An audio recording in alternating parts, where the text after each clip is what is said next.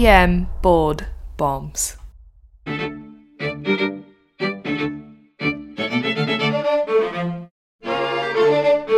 Now, here's Doctors Iltifat Hussein and Blake Briggs.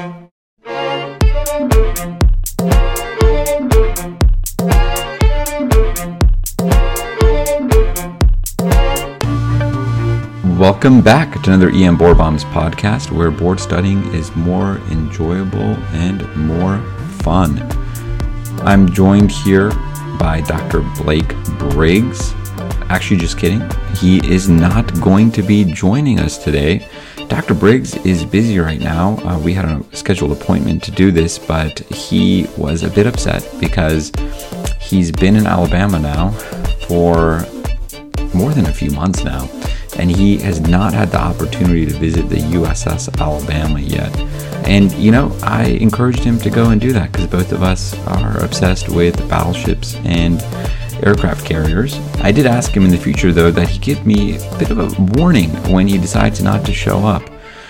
But you know, the show must go on. For every ten minute episode, we drop high yield board knowledge. We like to say, come from the STEM, stay for the content. Uh, this is part of our collaboration that we have with A S E P's PEER Review. They give us their extensive peer database, and we give them our awesome voices. You can find us on Twitter at E M Board Bombs, and you can find us on Instagram at the same. Our website is e m board bombs dot com. We have a ton of quick guides and pamphlets that you can go through, things you can print off during shift, which is pretty awesome, especially if you're teaching to your medical students, residents, P A students. Some awesome guides there. And also, just if you want to learn more, learning is fun. Remember that. Take a look. It's in a book. A reading rainbow. A reading rainbow. A reading rainbow. So moving on. Typically here, I'd say, hey, Doctor Briggs, are you ready for the next topic? But I can't do that because Doctor Briggs right now is visiting one of the final and fourth members of the South Dakota class battleships that was built in the United States Navy in the nineteen thirties, the U S S Alabama. Moving on to the question. The day after Halloween, you are presented with a ten-year-old boy who complains of nausea and abdominal pain. Mom and dad say the child ate copious amounts of candy. They use the word copious, which makes you wonder why they couldn't just say a lot, but your mind quickly snaps back to the child after you did miss the next few words that the parents said. They say that usually they don't allow their children to eat this much candy, but they shrug their shoulders and say, quote, it's a pandemic, right? Question mark, quote. Wondering if this is in fact a rhetorical question or not, you just move on. You decide to examine the child. The pain presented suddenly, and at times has come and gone. It has been present for the past twelve hours. The parents state the child has had a fever, but when you ask for the specific temperature, they say it was ninety-nine degrees. Right. The abdominal pain is right-sided and radiates to his right groin. No diarrhea. On exam, the abdomen is soft, but there is some tenderness in the right lower quadrant. The right testes is tender, but there's no urethral discharge. So what's the next best step in management? Order abdominal and pelvic C T, perform external rotation of the testes, perform testicular ultrasound, perform internal rotation of the testes. The correct answer here is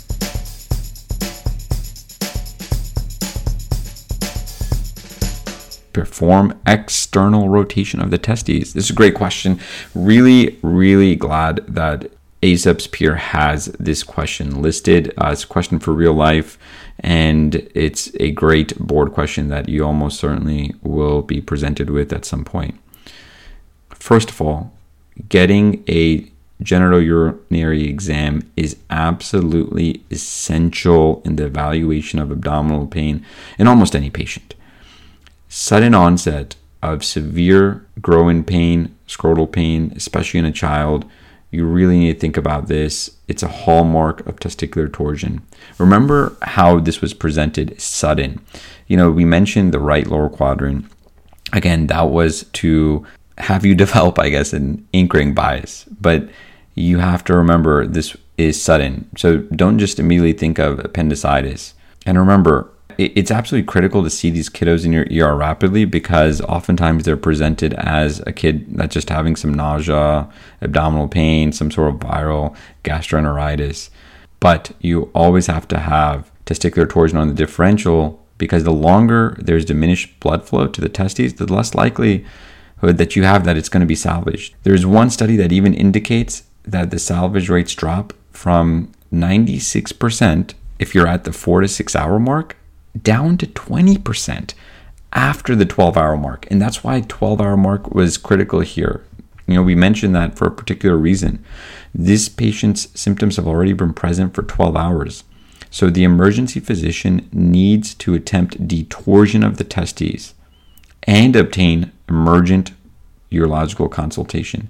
We do not list emergent urological consultation as an answer choice because, again, they go hand in hand. The most common direction for testicular torsion is medial in two-thirds of the cases. So that first attempt that you do is to correct it, and to correct it by rotating the testes externally, remember, towards the thigh. The way that you're always taught this in residency is as if you're opening up a book. Pain relief or return of a normal lie indicates a successful procedure. Remember, if relief is not apparent right away, you can try to detour in the opposite direction. But again, that first attempt, you should do external rotation of the testes. Testicular torsion accounts for about thirty percent of acute scrotal pain presentations, and it's considered, again, a surgical emergency. Timing is absolutely critical, and that's why it's that surgical emergency. We mentioned those salvage rates and how they absolutely plummet after the twelve hour mark. Signs and symptoms of testicular torsion include unilateral pain and swelling with an abnormal lie of the testes. Sometimes it's, you know, riding, like high riding or horizontal. It's important to note that symptoms alone might not indicate complete obstruction of blood flow, but it can, you know, result from intermittent or diminished blood flow as well. So think about that colicky pain that th- that the child is presenting, and so they might have had extreme pain. By the time they show up to your E R, maybe they're not in as much pain, or they're having episodes of pain, or the child was. So here's another thing that you need to keep in mind. Say you are able to relieve the pain completely, the testicle is now lying in the, in the correct anatomical position. Further evaluation with ultrasound and surgical exploration with likely orthoplexy are still warranted even after a successful detorsion, because again, the child is going to be at risk for repeat testicular torsion. The longer the testes is starved of blood, the higher the likelihood of permanent injury. Any diagnostic study here that del- that delays definitive care should not be obtained. So this is why ordering imaging, which were options in this question choice, you know, performing a testicular ultrasound was wrong, because again, it's been more than twelve hours. Your immediate priority and the next best step in management is trying to take care of the problem by performing a procedure at bedside to externally rotate the testes.